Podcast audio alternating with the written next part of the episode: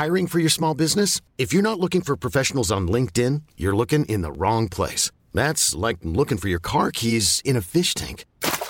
LinkedIn helps you hire professionals you can't find anywhere else, even those who aren't actively searching for a new job but might be open to the perfect role. In a given month, over 70% of LinkedIn users don't even visit other leading job sites. So start looking in the right place. With LinkedIn, you can hire professionals like a professional. Post your free job on linkedin.com slash achieve today. Many of us have those stubborn pounds that seem impossible to lose, no matter how good we eat or how hard we work out. My solution is PlushCare. PlushCare is a leading telehealth provider with doctors who are there for you day and night to partner with you in your weight loss journey. They can prescribe FDA-approved weight loss medications like Wegovy and Zepbound for those who qualify. Plus, they accept most insurance plans. To get started, visit plushcare.com slash weight loss. That's plushcare.com slash weight loss. Millions of people have lost weight with personalized plans from Noom. Like Evan, who can't stand salads and still lost 50 pounds. Salads generally for most people are the easy button, right? For me, that wasn't an option. I never really was a salad guy. That's just not who I am. But Noom worked for me. Get your personalized plan today at Noom.com. Real Noom user compensated to provide their story. In four weeks, the typical Noom user can expect to lose one to two pounds per week. Individual results may vary. Welcome to Big Squid. My name is Justin Hamilton, and in today's episode, my co host is Siobhan Coombs, the co host of the comic book podcast Serious Issues. Siobhan joins me to help unpack the first chapter of the Watchmen graphic novel. Whether you've read the original comic or not, we're going to discuss the story, the origins of the characters, have a little bit of a talk about the philosophy of the story, and there's even a solid tangent about Dick Grayson's bum. That's right, we talk a lot about the original Robin's ass this podcast really has a bit of everything. Uh, before we get into it, I'd like to say thank you for the kind words online. It's been a real treat to hear from you, and it's also a relief to know that you haven't entirely forgotten me. So uh, I'm totally wrapped with all of that. In the first episode, we talked about a lot of real life events that informed the HBO series. So, over at our Facebook page, I've linked a number of articles and information that you can read, which help bring into focus the minutiae of this story. Uh, the Facebook page is Big Squid with Justin Hamilton. If you're not a Facebook member or would rather avoid the Zuckerberg universe, you can head over to my website, justinhamilton.com.au, and in the blog section, I have written a little piece about about why I've returned to podcasting. And within that blog, there are all the links for the articles that I've just mentioned. Uh, I've also linked another podcast. It's from our friends at The Dollop, where Dave Anthony and Gareth Reynolds talked about real life hero Bass Reeves, the African American cowboy you see on the small screen at the beginning of the first episode. I've had an opportunity to re-watch the episode and wanted to quickly point out a few things we didn't get to in the first episode. I loved that moment early on when Don Johnson's character is talking to the wife of the cop who was shot, and she says, He liked you. And uh, the sheriff replies, He likes me. And it's such a small moment. It's such subtle writing, and, and Don Johnson's performance and delivery of that line is is so small and soft, but it just tells you so much about the man. And it's it, it was it was one of those things in in the moment I was like, "Oh, that's really good." I know it sounds like it's inconsequential, but it's there's there's a real maturity and a real a real strength to that moment. And of course, so many things happened in the rest of the episode that I didn't quite get around to pointing out how much I loved that moment. And, you know, ah, oh, Don Johnson, like, I hope we get him in flashbacks, right? He was so good. It was devastating at the end. But anyway, I loved that little moment. Uh, I don't know about you guys, but how do you feel about the cows being shot? I. I found it really disturbing and also quite absurd at the same time. Absurd in a good way, not as in I'm dismissing it, but it was such a full on visual that I found it really, really quite disturbing. And it just seemed to go on and on. It kind of felt like a, a, a like a war version of if you've ever seen the Coen Brothers movie "Oh Brother, We're Out There." There's there's a moment where a cow gets hit by a car, and it, it just kind of comes out of nowhere. And uh, I remember seeing that in the cinema and feeling disturbed. And as someone who doesn't really like to see animals hurt, just seeing all these cows shot was just something else. So i am curious to know how you felt about that. Did you even notice that? Were you too busy worrying about the characters to worry about the cows? Someone has to worry about the cows. I was definitely worrying about them. Another little thing that I noticed, and I forgot to bring up uh, in the previous podcast, was when uh, Regina King's character breaks the eggs and she makes a smiley face. And of course, the smiley face is so important to the graphic novel of Watchmen.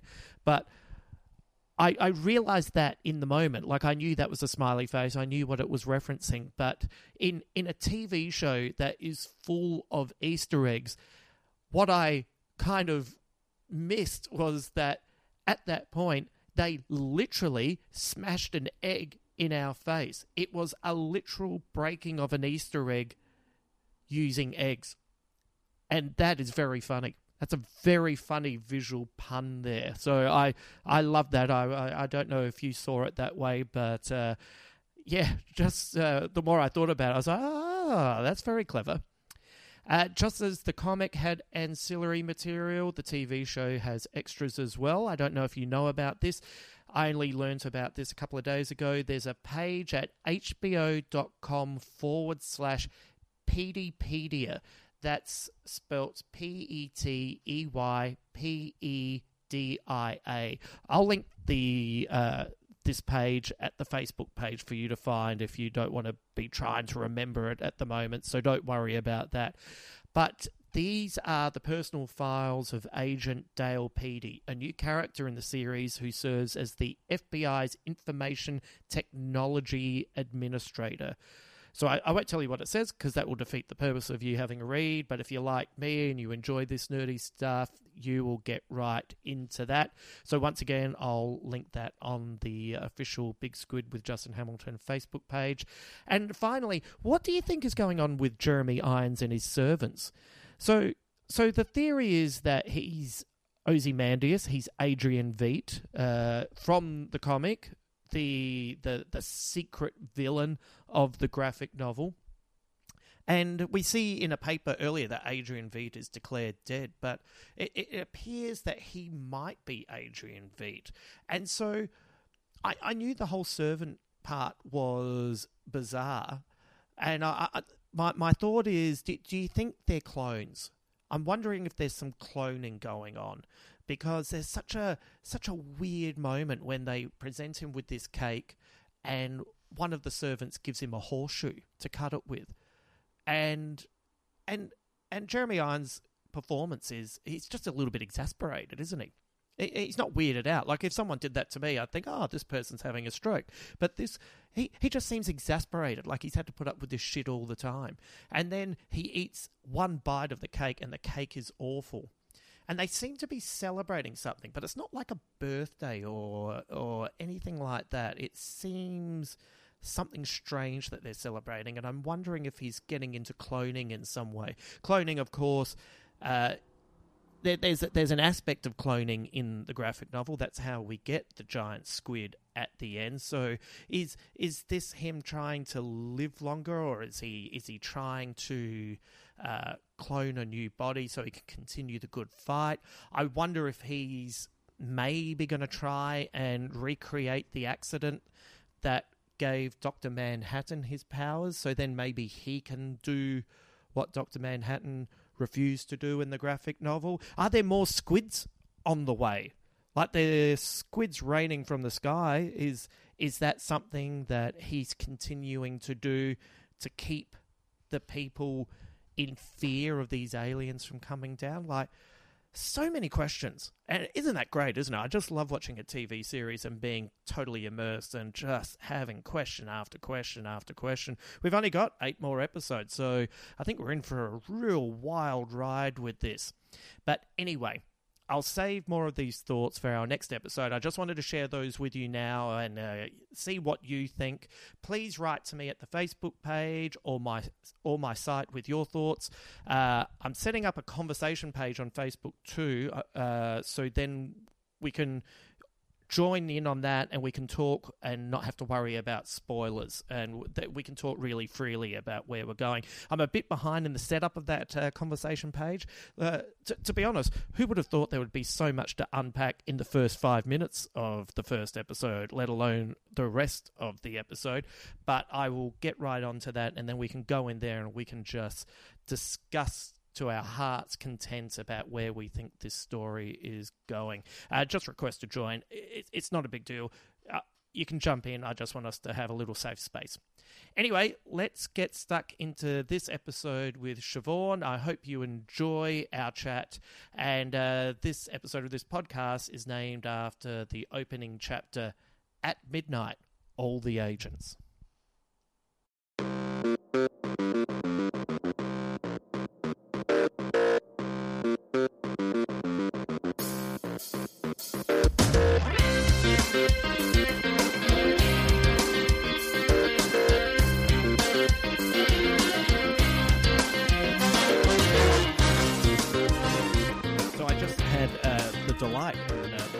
Partner. Lovely. The lovely Nate, as he's known. Oh my God, it's too much. like, what a great guy. Yeah. Um, I, I immediately was like, well, can we be friends? This would be fantastic. and uh, it, it, I thought it was uh, super cute that you guys, uh, he, he broke down your relationship as you're the DC girl and he's the Marvel boy. Yes, we met. We met at the comic book store as all good romances. You know what's really funny is that I actually know so many people. So many of the King's Comics staff have met their partners through the comic book store. Because I think when you're that much of a comic book person, you really need to find someone who understands. Oh yeah, like it's such a specific niche. As much as it's popular now, right? You need to find someone who really um, is going to accept that part of yourself. Oh yeah, definitely. Uh, to the last thing you want is someone looking at you weirdly when you're on the lounge. Exactly. Reading the latest issue of Paper Girls. Exactly. Exactly. exactly. You need you need a supportive partner for that kind of lifestyle. Oh, definitely. And uh, you know, did you ever date uh, people that didn't read comics? Um, no, no, I never have. Right. But I've definitely I had that interaction with a dude where he'd be like, "Oh, you like comics?" And I'd be like, "Yeah, I like comics." And they'd be like, "Ah, let me test you." and they'd try and ah. test me on my sweet comic book knowledge. Right. And I would go like way too deep and way too nerdy and really oh. overwhelm them. And then they'd like just go like, oh, no, I'm not interested. oh, yeah, fantastic. Happened, happened well, too many times. Well, that's a good way to get rid of them. Well, absolutely, well. yeah. Also, what a what a typical dude. Oh, yeah, let me test you. And they're like, oh, hang on, intimidating. She knows more. Yeah, absolutely. When I'd be like behind the counter in a comic book store, people would still be like, so do you even read these? I'd be like, nah, nah, don't like them. what a weird Burn 'em. question. Yeah. what, what got you into comics? Just always have. Just I can't think of a time when I didn't read comics. Like I Yeah. grew up reading Archie comics and Tintin. Oh, Those are yeah. Sort of uh, my like gateway gateway Asterix? drugs. You know, I was never an Asterix person. I find Right. that growing up, you're either Tintin or Asterix. Yeah. For I some was Asterix. reason, Yeah. Tintin's so much better, man. You're Yeah. wrong. I'm sorry to tell you that you're wrong. but Yeah, no, Tintin's I'm fine much with better. Um, I only ever read the uh, Tintin issues where he went to space. Ah, those are great ones though. Yeah. But I find my like um I think my favorite Tintin story is Tintin in Tibet. Oh, yeah. Yeah, It's yeah, really yeah. good. He fights a yeti. Um, and my son's just getting into it as well, Oh, um, which is really nice. But they're such good like adventure stories, and Right. looking back at them as an adult, you're like, wow, he's such a sophisticated cartoonist. Right. Um, they're so impressive. I love Tintin. Yeah, and so that was your that was your gateway, and then Yeah. and then what was your first? Uh, do you remember your first superhero comic? Yeah, so I um the the news agents near my high school had uh, a fairly like patchy selection of DC comics, so I would just go in and get like a Batgirl comic or a Teen Right. Titans comic Right. or a Batman comic, just whatever, just a one off, um, anything I could find. And then I got a part time job, and I just spent all of my money Amazing. on overpriced news agents comics. Yeah. And then I got super into Teen Titans. That Yeah. was the thing that kind of got me into like superhero comics. Is that the Wolfman Perez era, or The first, the first one I got into was the Geoff Johns era, Oh, which I think still holds up as like extremely excellent superhero comics. Yeah. But then because it's also the sort of shared universe element really grabbed me, and so then I went back and I read all the Wolfman Perez stuff, which is all Right. totally brilliant. Um, and then kind of that all. You find yourself needing to know what happened in Infinite Crisis, and then you read that, and you're like, "Oh, well, I want to know who this character is." And then you read that, and then yeah, then you're hooked. then you're hooked. That's how they get you. And then I started working at King straight out of high school, and that was it. Yeah, right. Wow. I've been there since I was 17. Oh wow, that's amazing. Yeah. The uh, th- that Wolfman uh, Perez era is really defining for the Dick Grayson character. Absolutely. The issue where he um, decides that he's going to be Nightwing is Yeah. so good. It's so funny. It Yeah. has him literally stripping off in the middle of like a circle of his friends, Yeah. taking off his Robin costume and sort Yeah. of uh, monologuing about like how he's no longer a little boy and he needs to be Nightwing and he puts on the big collar. Yeah. It's so weird. It's so strange and I just love it. The disco suit. It's the best costume of all time. it's fantastic. I did a. Uh, there was. Uh, uh, I did some plays this year, and Oh, cool. one of the monologues was about Dick Grayson, Ah. and it was uh, it was about how in comics characters remain static, but somehow through you know hundreds of different writers and artists and that he's grown from a little boy into a teenager into a man to the extent you know like the Nicola Scott yeah, yeah, yeah. Now he's a sex symbol. now he's, he's, an icon. symbol, right? you, were you in charge of the? So uh, for everyone listening, uh, Nicola Scott is uh, an artist who was uh, has drawn uh, lots of great comics, Yes. but is also really well known for drawing Dick Grayson with a great ass. Yeah, she is. Um, she. It's like this thing now that Yeah. Dick Grayson has a great butt, Yeah. and it totally comes back to this one issue of I think Secret Six that she drew him in, Right. and it was just like he was lit from the back, Right. and he had his head over his shoulder, and Yeah. it's just like this amazing ass. Um, and that was it. That was all it took. But she, she is like Nicola draws handsome men. Who you want to have sex with? Right, That yeah. is her like that is what she is best at. Yeah. She's told me some hilarious stories about how um because I always have a problem with the fact that no superhero looks like they have a dick. I think it's really Right. weird. I think it's just weirder Right. to like have it be really flat. And I've had a lot of discussions with people about this. Yeah. But Nicola says that she always draws them much, much more prominent. Right. But um, that then the colors come back and they've like really flattened it out. Oh yeah. they've shaded it out, and I'm like, that's such a shame. Why? it's funny, isn't it? It's like uh, uh, we, we we kind of want to think of them as um, uh, above sex. Is that what it is? With uh, Well, you know, like is that is that the theory? I don't know. I think don't it's know just either. that it's rude. Right. I think it's just too rude. And comics are in this, especially superhero comics are in this like really strange thing where it's like it's not for kids. It's Yeah. super violent. The Yeah. women are naked. But no, no, no, no, no. Men can't have a penis. Goodness gracious, that's Can't. too rude. Well, the the the, the bat penis in the Batman Yeah. Damned has uh, like pretty much sunk that imprint. I know, I know. And like, it was barely even there. It was it like was barely there. it was just confirmation that he has one. It was just like Right. the suggestion of a penis. It wasn't even like front and center. Yeah. What do you mean Bruce Wayne has a penis? Like, like he obviously doesn't. He just he just adopts kids. Yeah, exactly. That's what he Obviously, does. he can't have them. And then when you had Nicola Scott at the uh, uh, at the store, Mm-hmm. King's Comics, uh, were you in charge of the cake that was? That was that was my cake. I made that cake. yeah. So uh, Siobhan made a cake that was uh, Dick Grayson's ass. yeah, yeah. Fantastic. It's it's one of my proudest moments. Yeah, you should, yeah, like it was impressive. Like I saw the photo, I was like, "Holy shit!" And it looked delicious as Yeah, well as a cake uh, and a bum. Uh, And so, when did you read? So you started off with you know that DC Mm-hmm. uh, stuff. When, when did you discover Watchmen? Um, I have a really like distinctive sense memory of what reading Watchmen on my high school boyfriend's bed. Oh Um, and I I remember because he was really into it. I think I think dudes are like naturally really attracted to grim stuff, and Yeah. I was more like I like fun adventures and Yeah. um, manga and stuff like that. right. Um, but I I do remember enjoying it, but it not blowing me away the same way it seemed to blow away everyone else around me. Right. Um, but I do remember reading it for the first time. And did you read it as a graphic novel?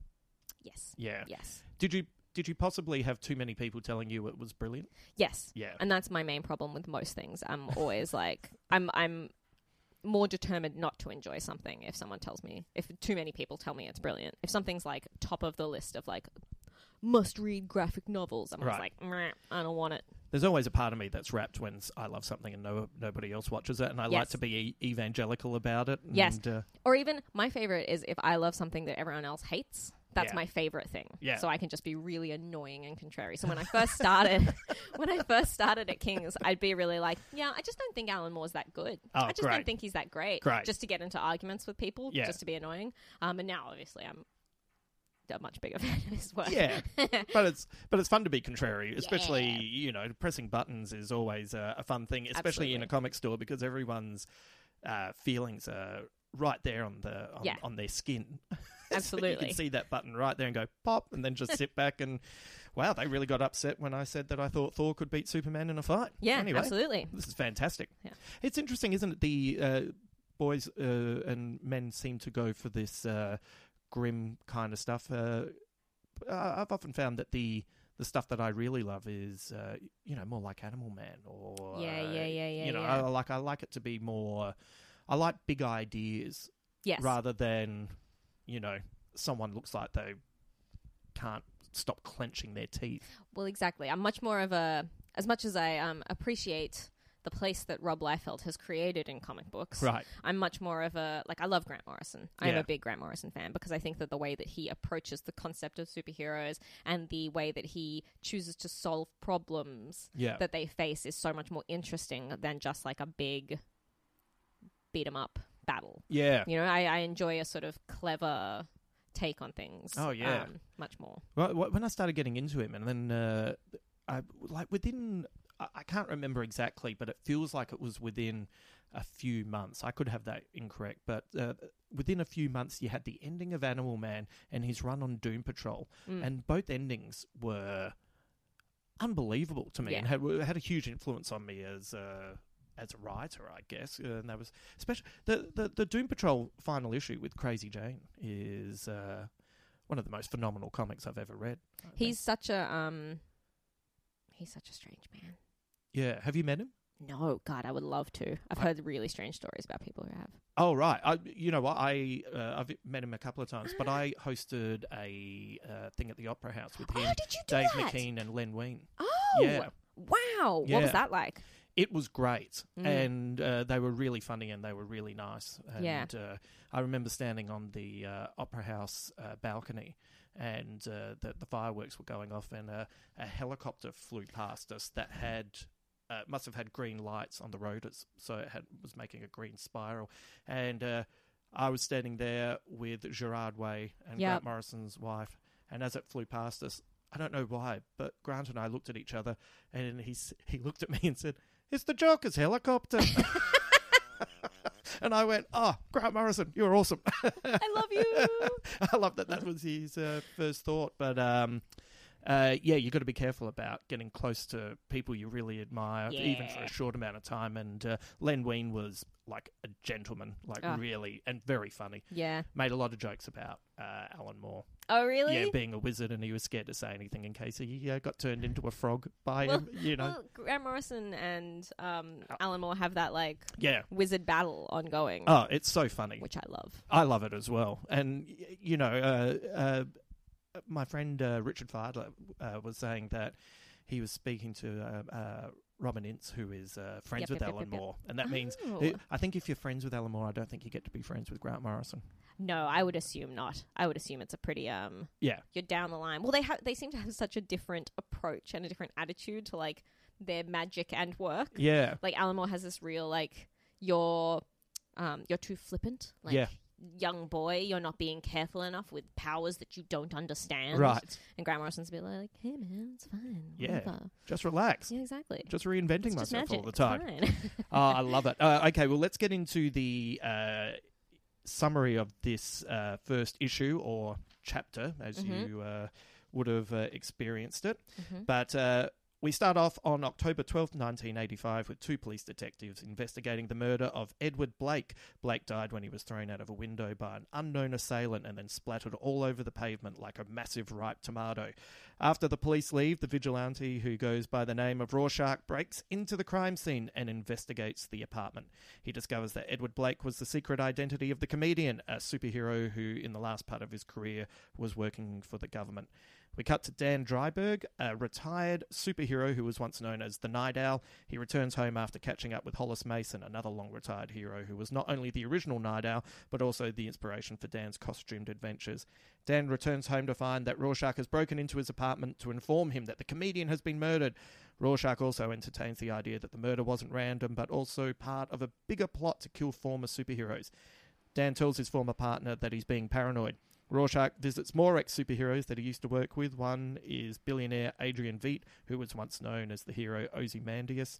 He also visits Laurie Juspeczyk, once known as the Silk Spectre, and John Osterman, also known as Dr. Manhattan, and the only superhero in this world who actually has superpowers.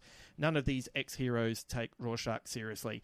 Later that night, Dan and Laurie touch base and reminisce about their time as costumed heroes and what happened to all those good times. And we finish with a quotation from Bob Dylan and his song Desolation Row. At midnight, all the agents and superhuman crew go out and round up everyone who know more than they do. And uh, that's where we get the title of this issue, which is At Midnight, All the Agents. Um, so, you know, each chapter begins with a close up of the first panel, and the first thing we notice that makes it stand out from. Uh, previous uh, comics is the blood. We see a blood splotch across one eye, suggesting obscured vision, but many of the main characters believe they have special insight into the nature of human existence.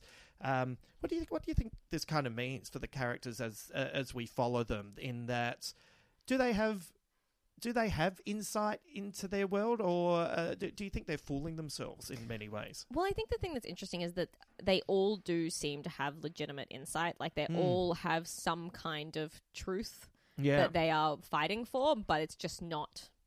It's not the big T truth that they think Right. it is. right. Um, especially, especially Rorschach, uh, especially all of them. Yeah. really. yeah, they have a truth. yeah. but it's uh, they're very dogmatic as well, aren't they? They don't quite. Uh, no, no one is willing to bend or look from another viewpoint. Except for maybe, except for maybe Dan, poor old Oh yeah, Tubby Dan. He seems a bit like his main feature seems to be like absolute insecurity, and the fact that his glasses are so often reflected. Do you know what I mean? Like you yeah. very rarely see his eyes. I feel like maybe that's a similar thing. Like maybe that's he he's the only one who sort of can't see, or maybe he's a bit more internal, right. internally reflective, or something. It's uh, it's it's funny. You, you just did you say Tubby? I did. I assume he's Tubby the whole way through because he looks so Oh, uncomfortable. well, it is. It's funny. So you were talking about uh, Nicola Scott's artwork, Mm. and uh, you know, comics are full of gods Yeah. and you know goddesses, you know, who have these beautiful sculptured bodies. And uh, I think that was one of the first things that I noticed in this was he's he's paunchy, Yeah. and it's it's great. Yeah, yeah, yeah. He's let himself go. He's comfortable, you know. He's not fighting crime. he's sitting around. And You don't need to. You don't need those vanity muscles. You just need to like be comfy, man. right enjoying snacks. Exactly. He's such a fascinating character as well. Like, uh, uh, no one really mentions Dan as uh, as one of their favorites, do they? but he's the one that um, I think maybe because he's the most everyman. He seems the most normal of all of the people involved in the story. That you kind of like. He's always stuck with me. Like I just feel sorry for him. Yeah. The whole comic. You just always feel like. You weren't ready for this. You weren't. You weren't really supposed to be in this weird crew of weirdos. Yeah, but he's um there's obviously something so kind of off with him. Do you know what right. I mean? Yeah, And I always like this comic the main thing that sticks out to me is how uh obsessed with sex it is and like sexual deviancy. yes, Um and he seems to have like the most his is the most kept close. Do you well, know what I mean? Yeah, well, he's essentially like you know we find out later he's Yeah. almost borderline impotent Yeah. until he goes out and has an adventure, and then it's like he's back, baby. Get Nicola in; she can uh, Exactly. really draw his adventures now. But, uh, but I think he's possibly almost the. Um, he, he might actually just be the nicest character yeah. in it as well. Like he, he seems innately good. Yeah, yeah. Yeah. and the uh, a lot of the other characters. It, it, it's fascinating. Comedian immediately is uh, y- like a character that you don't like at all, Of course. but then there are just kind of mildly. I, I don't. I think redeeming is the wrong word. I don't. I think he's irredeemable, but there are just moments where you you, you kind of get him. Yeah, you see his point Yes. every now and again, and Yeah. it kind of shocks you. Same with Rorschach, because I find Rorschach such a like he's such a unpleasant character. Right. I think intentionally, I would Yes. assume, because he's so like uh, gross. He makes you feel really uncomfortable Oh, all the yeah. time. Um, He looks like he smells. That was Yeah, the first. yeah. He was the first uh, as a kid because I read this as individual issues when it was came that really exciting? Yeah, yeah, and uh, it was the first time I'd ever seen a comic book character that I could smell, Yeah. and he looks like he stinks. Yeah, absolutely. And they talk about his stench all the time. And that, that panel where, I mean, the, the panel where you just hear his eating. Oh I yeah, mean, God, that's so clever. Yes. Um, and it's so immediately you understand how. ugh. Oh, so have you seen the trailers for the TV show? You know, I haven't. Ah, there is. A, so there's a scene where a new character is watching a TV show, and he's got like a mask kind of pulled over two thirds of his face, and it looks like he's eating beans out of a can, Mm. and you can hear him eating. Yeah. And it was one of the thing, one of the many things in the trailer that I went, "Yeah, that's good. Yeah. You, you've got that. You've understood that a little bit. Yeah, Yeah. yeah. So uh, yeah, hearing him eat all the time, and yeah, it's a and it really throws you into the world very quickly, doesn't it? Absolutely. There's no time to kind of get used to it. Yeah, I mean this this like as a first issue, it's such a belter. Like Yeah. it's just bonkers. That first um I mean Dave Gibbons is so good. So Holy good, moly. Um and that panel where you're introduced to Dr. Manhattan, like I can imagine what that was like reading that for the first time Oh, and just right. opening to this huge Naked blue naked man. blue guy. Yeah, Like that would have just blown my mind. that is an intimidating shot. It sure if he turns around, right? Absolutely. Um, early on, we have uh, heroes in this being referred to as masks and weirdos. You've just referred to them as Mm. weirdos. Uh, in a comic that aims for a level of science fiction realism, do you, do you agree that superheroes would be treated with suspicion or hostility? I, I guess I guess you would to a certain mean, extent, I'd hope so. right? Like they're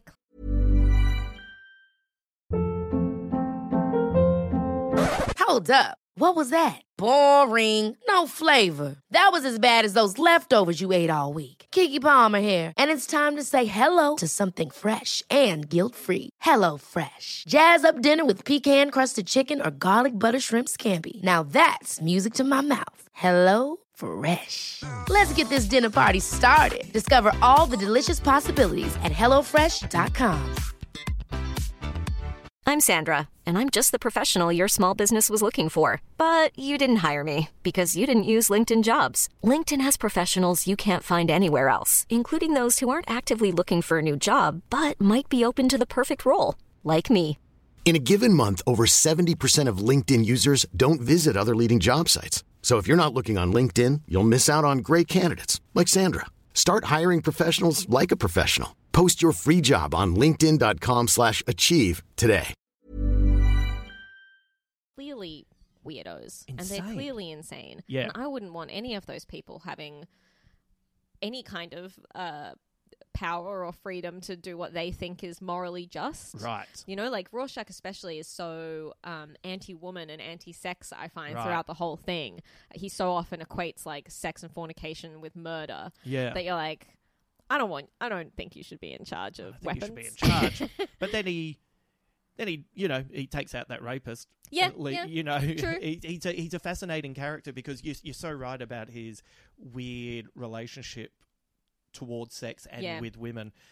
Uh, but then he's he's also really polite. Like He's ki- incredibly polite. He's kind of got good manners. Yeah. which is strange as well, isn't it? And that's uh, uh you know you when when you kind of come from uh, you know the comic book world and then you get to this and you go, wow, these people feel real, even Yeah. if what they're doing is bizarre. Yeah. I think that's like that's definitely one of the interesting things about Watchmen. I like how serious the violence is. I think in superhero Right. comics we like get really used to ultra violence being Right. this um normal thing. And the scene where he like breaks the dude's finger Oh and that's yeah, so like you really feel it. Like you really feel how that's that feels so much more real to me than Right.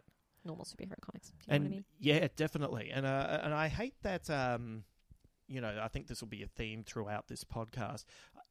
This is such a, an incredible piece of work, and then so many people were influenced by it incorrectly. Yeah. and uh, you, you know, like uh, I, I, I quite like Batman in his blue and grey suit with the yellow course. oval, and you know, and his friends with Superman. Yeah, yeah, yeah, yeah. I quite like that. yeah, same. You know, it's like definitely Watchmen is such an amazing thing on its own. I think I had a really negative attitude towards it for a really long time when I first started working Right. at the comic book store because what it influenced and the people who gravitated towards it and the people who were like it's the best comic of all time. I was Yeah. like we have nothing in common. Like we don't enjoy comics in the same way. Yeah. Like I think a lot of those people wouldn't there's a lack of respect for how much work Dave Gibbons did on Oh, the book yeah. because people go like Alan Moore, he's such a genius. and John Higgins, I reckon as oh, well. like the lighting in the Yeah. scene where um Rorschach breaks into the comedian's apartment. I was just like, man, it looks, it makes it look real, and Yeah. it makes it look perverted, Yeah. just the way that it's been colored. Yeah. That's crazy. and blood looks like blood. Blood looks like blood. Yeah. Injuries look horrible, Yeah. and just um, it's so, like we were saying before, it's such a dense comic because Right. every single line in it is so intentional. Yeah. and Dave Gibbons put so much thought and work and even just like the the sort of nine panel structure so Yeah. guides us into what we're allowed to see in this story that adds so much to the mystery of it Right. um i just don't think that i don't know how i got into that i'm just obsessed with dave gibbons no, that's but, nothing. um, yeah, be completely obsessed with him. It's uh, uh it's just never. Uh, as as I said, had never really seen anything like it. And it, almost his artwork is um very clean. Very so therefore, clean, you, very you classic and you get good expressions out of that. Uh, did you read the? So I'm a bit fascinated with people who read it as a graphic novel. How Mm. did you feel about the ancillary material? Like at the end of this, you have the excerpt from Hollis Mason's biography. yeah Did you get into that, or did you kind of skim through that? at the time i skimmed through it because Yeah. i was very much like and I still sometimes feel like this about like newer Alan Moore comics. You're like, Yeah. why are you making me do work after I've just read that fun comic? Oh, you yeah. know what I mean? Like, come on, I don't want to read. I Yeah. don't want to read a novel now. Yeah. Christ. It's Um, funny, isn't it? Because I read novels. Yeah. But I I get really a little bit resentful if I see slabs of writing in a Yeah. comic because it's like, well, I'll go and read a book. Absolutely, and it's like it is like this snap. It like takes you out of it or something Yeah. because the start, like the way you read a comic is so different. Yeah. The way you read something else. Yeah, that's a good point. You know what? That was the thing that I noticed with people who hadn't read comics. Uh, some of my friends who, uh, female friends who hadn't had comics Mm. around them, uh, my friend Lyndall in particular, she would look at stuff and go, What do I look at first? Yeah. And you go, and the first time she said that to me, I was like, "All- All of it? I don't know. But you just know. yes, I had a friend who asked me. He's like, "Do you like?" Do you make the noises? Like he was like, I don't understand how you read this, and I think it's such a um, like we were saying, like you can't date someone who doesn't like comics because the way that they see the world is totally different, Yeah. or something. You know, like it's Yeah. this specific kind of visual literacy, Yeah. um, and it's about the way you read it. yeah. That's why I like comics so much more than anything else. Right, right. Yeah, it's a it's a phenomenal art form that Mm. has an unlimited budget. Yeah, absolutely. This incredible potential. That's that's why I get annoyed, uh, and I'm sure this will come up again as well. But I get annoyed when they try to draw the superheroes to look like the movies. Now, movies, Yeah. movies, they have to look a little bit realistic. Like they have to have a, a logic because those movies are close to the real world. Yes. But when it's a comic, like that's a different physics. I don't need Batman's costume to have seams. No, You no, know what I mean? I. It's just No. one piece of stretchy lycra, and who cares? because that's what happens. It's the Grant Morrison thing where he's like, people like, I'll write five issues of Batman, and people go, I never saw him fill up the Batmobile once. Oh. And he's like, why do you care? Why Yeah. is that interesting to you? Yeah. It doesn't matter. Well, is- isn't the classic answer? Someone asked him, "Where does he get the petrol from?" And he said, "I don't know. He's paper."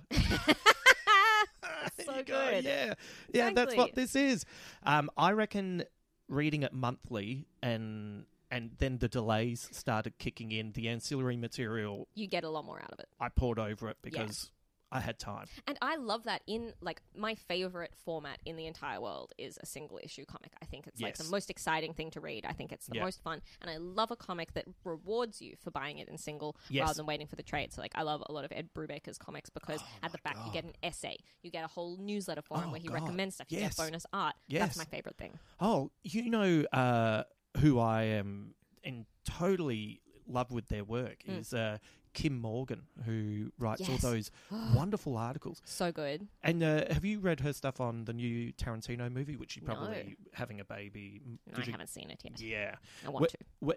she is phenomenal. Yeah. and those articles at the back, like those those uh, criminal comics and, and that that whole imprint are unbelievable. Yeah, I'm Yeah. a big fan of that as well, and I, I like um you know for me buying uh, buying stuff weekly is Yeah. that's me going to church. Ex- yes, absolutely, absolutely. Yeah. And it's so much more satisfying. And I'd, I'd much rather read a comic book than a TV show. Do you know what I mean? Yeah. Anyway. Well, I, I also like I, I like. Do you binge? No, not really. I'm not I- good at it. I don't really like binging either. I like I like to I like to watch it and have a think Yeah, I can watch an episode or maximum two Two. if I'm really in the mood. Yeah. But that's about it. And I feel similarly about comics. Like I find it, I find it slightly hard to, unless it's been intentionally like, unless it is a graphic novel. Yeah. It is not like a serialized thing that has then been put into a, um, you know, novel format. Right. um, I much prefer to read things a bit of an issue at a time and sort Yeah. of enjoy it and let it mull, and then next month you forget it all and you have to go back and reread it. Yeah, and then also you find out if your thoughts were right or wrong. Exactly. Did I did I work out where this was going, or, or did I they go- never do. No, that's part of the fun. exactly. Um, I'm, I'm curious which aspect of the story points towards the alternate nature of the world with the best clarity. And uh, there's Vice President Gerald Ford. hmm There's the Gunga Diner franchise. There's the weird smoking devices that everyone uses. Was, there anything when you first read it that made you think, "Oh wow, this world like really set off that this world is different"? Not so much in this issue. I think it took me longer, like embarrassingly long, to figure out. But like the the electric cars, Oh yes, I think is really interesting. The blimps yep, everywhere. Um, and when it goes further on, I mean, all the stuff about the Vietnam War is very like yeah, that's that immediately goes. You go like, ah, right, it's a, it's a fundamentally different world. yeah, Um, but it's it's it's almost like it's almost a, a better world in some ways. In some Right. ways, you know, like at least um, looking at it from where we are now, you're kind of like, ah, they they have electric cars. yeah. That's cool. Maybe they're not facing ecological disaster. No, but there's a there's such a there's such an air of doom to every panel, isn't Yeah. there? Uh, it's uh, I'm I'm curious. uh, Do you mind me asking how old you are? I am 29 years old. Twenty nine. So, uh, so I was uh, I was a kid during the uh, in the eighties, and Mm. I, I had a real fear of nuclear war. And I'm wondering, did you have that fear? No, that was like no longer really seemed like an issue when I was growing up. But I Right. can imagine having that constant Yeah, sense of doom. it's it's a little bit like now. Yeah, absolutely. Uh, but um, the the ecological issues that we face feels it, it it feels slightly different. It feels more like a slide into uh, doom, whereas Yeah. that felt like it could happen at Any moment. any moment. Yeah. And I think uh, I, I'm curious. Did you? Did that give you any insight into what it might have been like in the 80s? Absolutely. Yeah. It's such an ever present threat yeah. throughout this whole thing. Um, like with the again, further on in the issue, but when they keep seeing uh, the spray painted bodies. Oh, the Hiroshima yeah. figures. Yeah. Um, that's very like ominous and very Yeah. overwhelming because when you first look at it, that's not what I immediately think of, and then once they sort of position it like that, you're kind of like, oh, Oh my god, really I can't stop seeing it. Yeah, Yeah. and uh, all the bands playing Pale Horse, Crystal. You Mm. know, they're Yes, even the the lollies meltdowns. Yeah. You know, like everything is exactly. like it. It really does feel like a world where it's like, oh, I just need to relax. I'm just going to have this drink of poison. yeah. The know. cab company's called like Prometheus and Yes. stuff like that. You're just like, ah, the whole way through, there's like doom. Doom yeah, is coming. the Gordian uh, locks. Yeah, uh, yeah, yeah, yeah. which is great. Yeah, it's uh, it, it, it really is one of those uh, like each each chapter is so dense. Yeah, and, And- you can you can find as much as you want in it. You can just read it and have like a lovely mystery story, or you Yeah. can pore over every single panel and find so so much. Yeah. It's so fun. Uh, I've got some uh, facts on uh, Rorschach. Yes, please. which is fun. Uh, so Alan Moore created the character inspired by Steve Ditko's Mr. A and The Question. Have you ever read any of those comics? I love the question. Yeah. I recently did. Uh, um, so I sometimes go around to schools and try and uh, force children to read comic books Oh, with great. little presentations. Yeah. Um, and my la- my final panel, uh, my final panel, God, my final slide is always just a big picture of the question. And I go, any questions? Oh, and everyone great. goes, who's that? And I go, that's the question. Next There question. Ha ha ha. And that's just a joke for me, um, just to please myself. But I love the question as a character. Yeah. Um, and I'd never, ridiculously, considering their costume is almost exactly the same, I had never connected the two characters. Oh, right. Which is um, very dumb of me. Well, it's uh, for people who haven't read uh, uh, Watchmen. When they were first putting the idea together, they were going to use uh, DC had bought the Charlton heroes, Yeah. and they were going to use all the Charlton heroes uh, in this story. And then I think they They must- saw what he was up to. what he was up to, and it's like uh, we would like to keep making money out of these characters, and you're going to make, you know, Blue Beetle impotent, and you're going to make the question I mean, he kind of almost is, guys. right. Um, yeah, It's like when um, uh, Frank Miller wanted to do Holy Terror. Do you know that Oh, comic? And have it be a. Batman comic. And DC were like, you absolutely cannot do that. no, Please don't do that. no. Batman. Batman takes on uh, what was it? The Muslim extremists. Oh my god. I mean, that's a, that's a whole nother podcast. Yeah, and it's it, well, Talking about Frank Miller's problems. oh god, that is uh, that is a that's a really interesting place to go. uh, I I haven't uh, read Ditko's uh, Mr. A and Me the neither. question. Uh, Mr. A is a newspaper reporter who wears armored gloves and mask and is known of his uh, for his uncompromising principles and that there can only be good and evil, no Mm. moral grey ground. So Ditko's headspace was very different to Yeah. uh, you know the, the the free love of Stan Lee's world, and uh, it's uh, his uh, his artwork is so interesting. You, you really see that difference in Peter Yeah, Parker yeah. when you, you know the sinewy kind of you know kid Mm. who looks a bit spotty, and then Mm. and then he kind of grows up, doesn't he? Yeah, John, yeah. John Robert Romita comes in and goes, He's a handsome man. Oh, he's now. handsome Deal now. with it. So I, I'd be curious to. I, I feel like I should chase down some Mr. A. And then uh, the question was a minor Charlton hero who was very much like Mr. A, uh, and was dedicated to moral objectivism, which believes that moral facts are like physical facts and cannot be altered by what other people believe the facts to be. Mm. And so you, when when you take that into account, you go, oh yeah, yeah, Yeah, I that think- makes a lot of sense in the context of Rorschach. He's like, Yeah. this is right and wrong, yeah. and I am the like, I'm the only one who can see it. And I'm the, yeah, it's all I'm the only one me. doing anything about it. It it feels like uh, you know the TV series, uh, and we're recording this just before it uh, the first episode airs in a couple of days. But in the trailer, there is a uh, it looks like a, a KKK style group Oh. of people, and they're all dressed with uh, homemade Rorschach masks. Uh, I mean, go- he's quite incelly, isn't he? A bit, you know, he's quite sort of um, Yes. far right Yeah, vibes. yeah, That's definitely like the first thing that hit me reading um, this first issue. I was like, oh wow. Contextually, like uh, reading it today is a very different.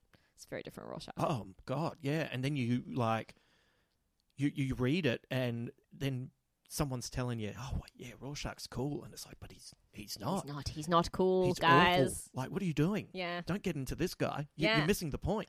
exactly. Exactly. um, That's uh, how I feel about a lot of people who read Watchmen and the Watchmen fans. Yeah. That I sort of don't have anything in common with. I'm just like you. We're reading the same thing, but we're reading it in a totally different way. oh, right. You know? It's so funny. It's like you're almost like, uh, yeah, let's just. This is why I don't do online dating because do you know what I mean? Because I don't, I don't want to have us both saying we like Watchmen, and then I turn Yeah. up and she says, uh, "How cool's Rorschach?" Which Yeah.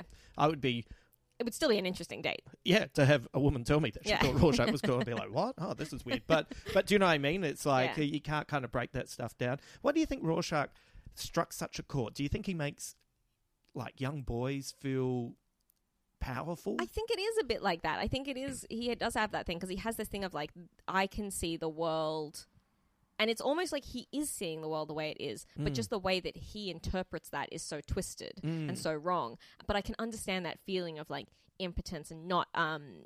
Everything seems so wrong and unfair, and you're the only one who can see things the way they are. And I think that I think that's the thing that young boys really are. and because he's to. you know because he's such a small sinewy char- character in many ways he is like he's so far removed but in some ways he is peter parker Yeah, in some way he isn't he? Batman, you know? Like Yeah. he's he's the normal guy Yeah. who just happens to be like incredibly fast, incredibly strong. and Yeah. Everyone's scared of him. Yeah. He's the scariest one even though he doesn't have any powers. I think Yeah. that's incredibly attractive to to young dudes as well. it's because he's uncompromising isn't it Yeah. uh, that's uh and, and that's something that people have kind of played up with batman Mm. as uh, as the years have gone on Yeah. but um I, I still prefer 70s neil Ga- uh, Neal Adams Oh, absolutely. harry Super friends. Yeah, Yeah. That, that guy. He was Yeah, heaps, heaps of fun. Um, I've got some uh, uh, squid bits for us Please. to uh, go through that I thought you might find interesting before we finish up. Um, first panel, like you're reading from Rorschach's journal, Hmm. and uh, he's also the very first character you see, but you see him with the sign. And Yes, it's yes. like the, the, it's such a rewarding comic, isn't it? Yeah, to go absolutely. back and go, oh yeah, he was there the whole time. It's so clever. Um, w- did you have a? Did you figure out who Rorschach was before it was revealed? In the No, comic? not at all. No, I would be a complete and utter liar if I said that. but uh, but there's so many hints Yeah, that it's him as well. absolutely. There's a, there's even um I I think it's in issue six, whichever issue it is that he gets captured, which I think is issue maybe it's issue five. Mm. Um, there's three panels where you actually in if you look deep into the panel, you see the him as the End Is Nigh guy go up and pick the thing out of the Yeah. bin, and you go, oh, it was it, it was right there. Yeah, yeah, yeah. I could have seen it the whole time. I could have seen it. Yeah. Damn you, Dave Gibbons, and your sweet ass schools taking advantage of me. Um, I thought you might find this interesting, especially uh, you know as uh, having a little baby in, Mhm. in the house. Alan Moore didn't quite realise how effective the smiley face image was until much later in the series, and he talked about how there were tests upon babies that if you smile at them, they smile back, and if you show a picture of you smiling, they smile back, and if you draw a picture of you smiling, you get the same. And if you scaled the drawing back until it was distilled into the smiley face, it was still eliciting the same response. And so the blood across the eye of the smiley face on the cover is the ultimate in Innocence Lost.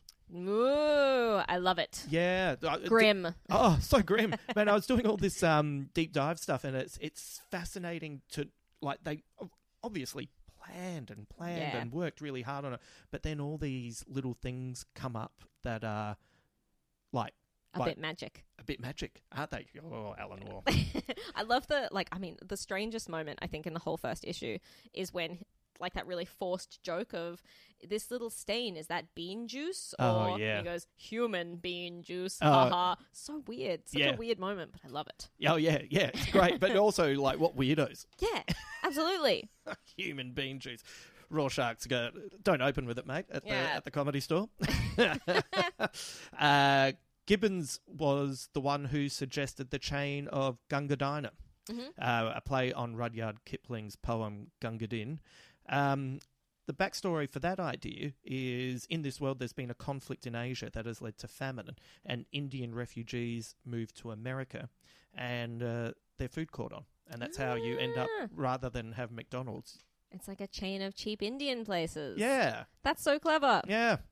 Uh, Such a well uh, thought out world. Yes, amazing, right?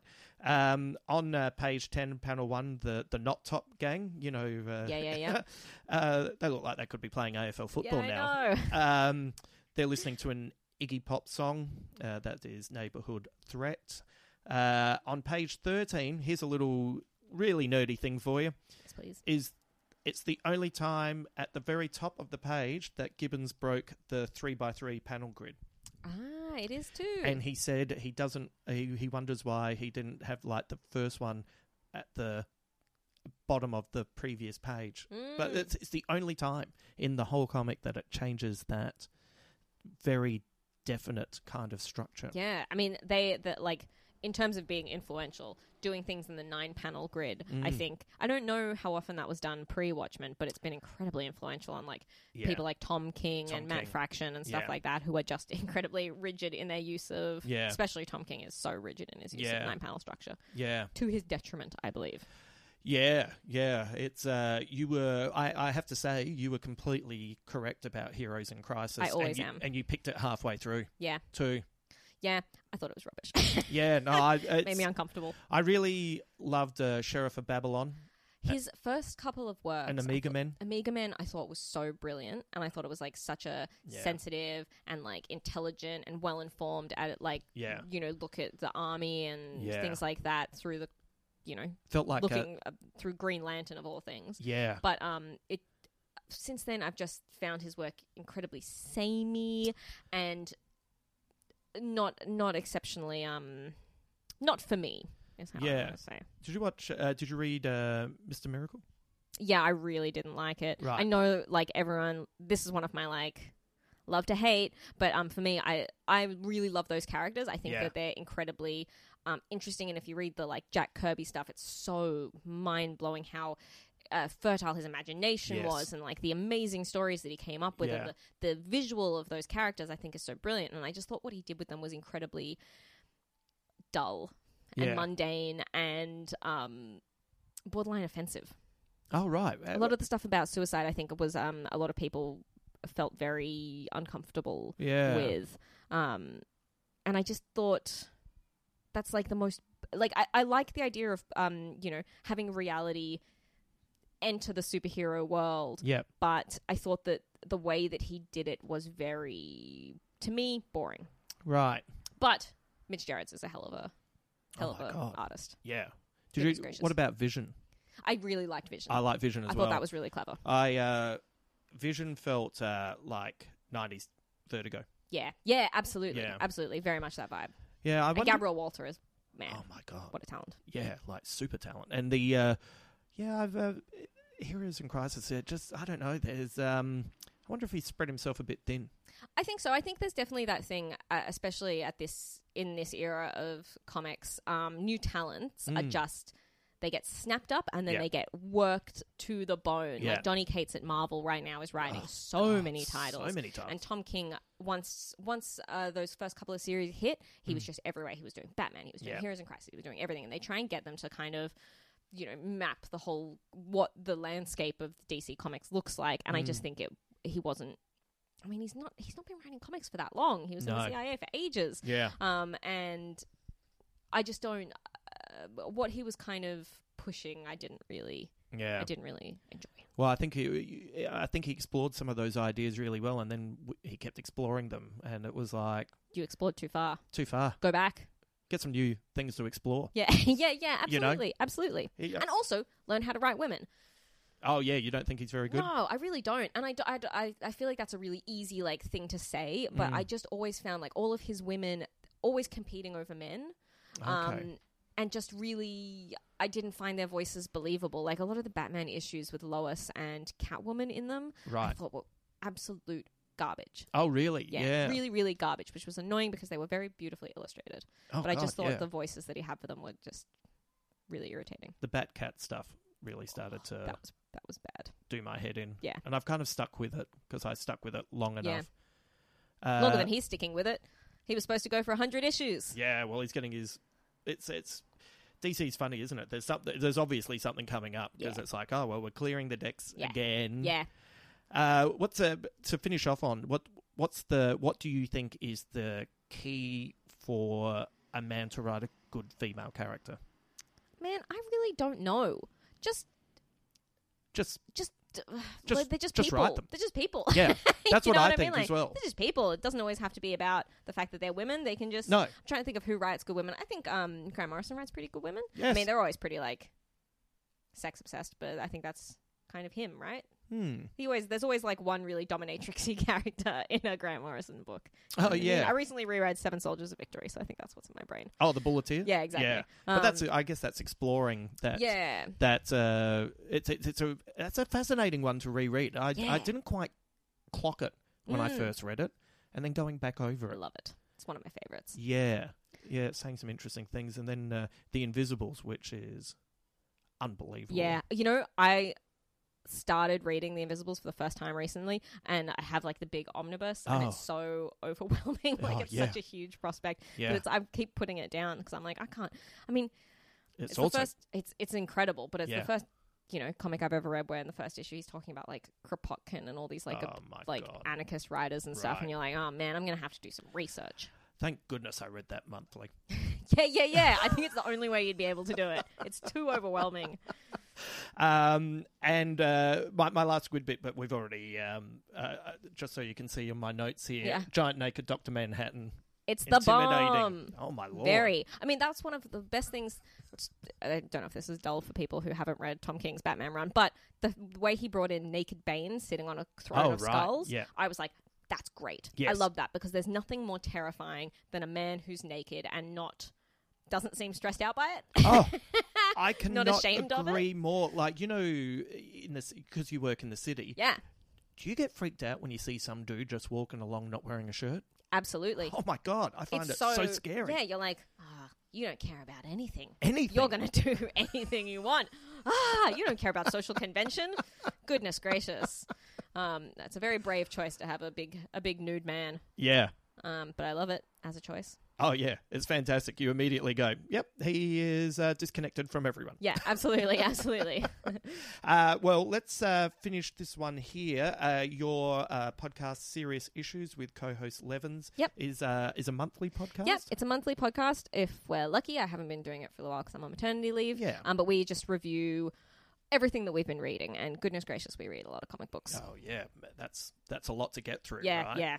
And uh, the Queen of Kings, uh, Yes. which is a monthly book club and online as well. Yep. Um, so it's a hosted uh, in at King's Comics Mm-hmm. once a month. We um, you get a specific book, you get a discount on it if you want to come along. Um, it's for women and people who identify as non-binary. Yep. Um, and it's really good fun. We have a lovely time. You can look us up on Facebook, um, Queens of Kings, um, if you want to come along. Is there a is there a patron saint for the? It's me, actually. Oh right, yeah. they do call me Mother Superior, Oh, um, which is something that I have enforced. Good. I like that you enforce it as well. Yeah. Thank you once again to Siobhan Coombs for joining me for this episode. She'll be back soon to help unpack another chapter in a couple of weeks. Thank you for listening. It's great to have you along. It's great to have your company again. If you're enjoying this podcast, please write a good review on iTunes or whichever platform you use. It would be nice to get this out there to the right people. And and when I say right, like I mean our people. So uh, please uh, give us a nice rating. And uh, don't forget to send me your thoughts and theories either at my site justinhamilton.com.au or at the big squid with justin hamilton facebook page. I'm curious to know what you think. Uh, i want to have a conversation with more of you. I want to i want to chat about this. I, I I want you to say something to me that blows my mind. Just remember we're in this together. And also, between raining squids and falling comedians, just remember to be careful out there, people. We'll be back early next week with our next episode covering the second episode of the HBO Watchmen series. Thank you for joining us, and I look forward to chatting with you soon.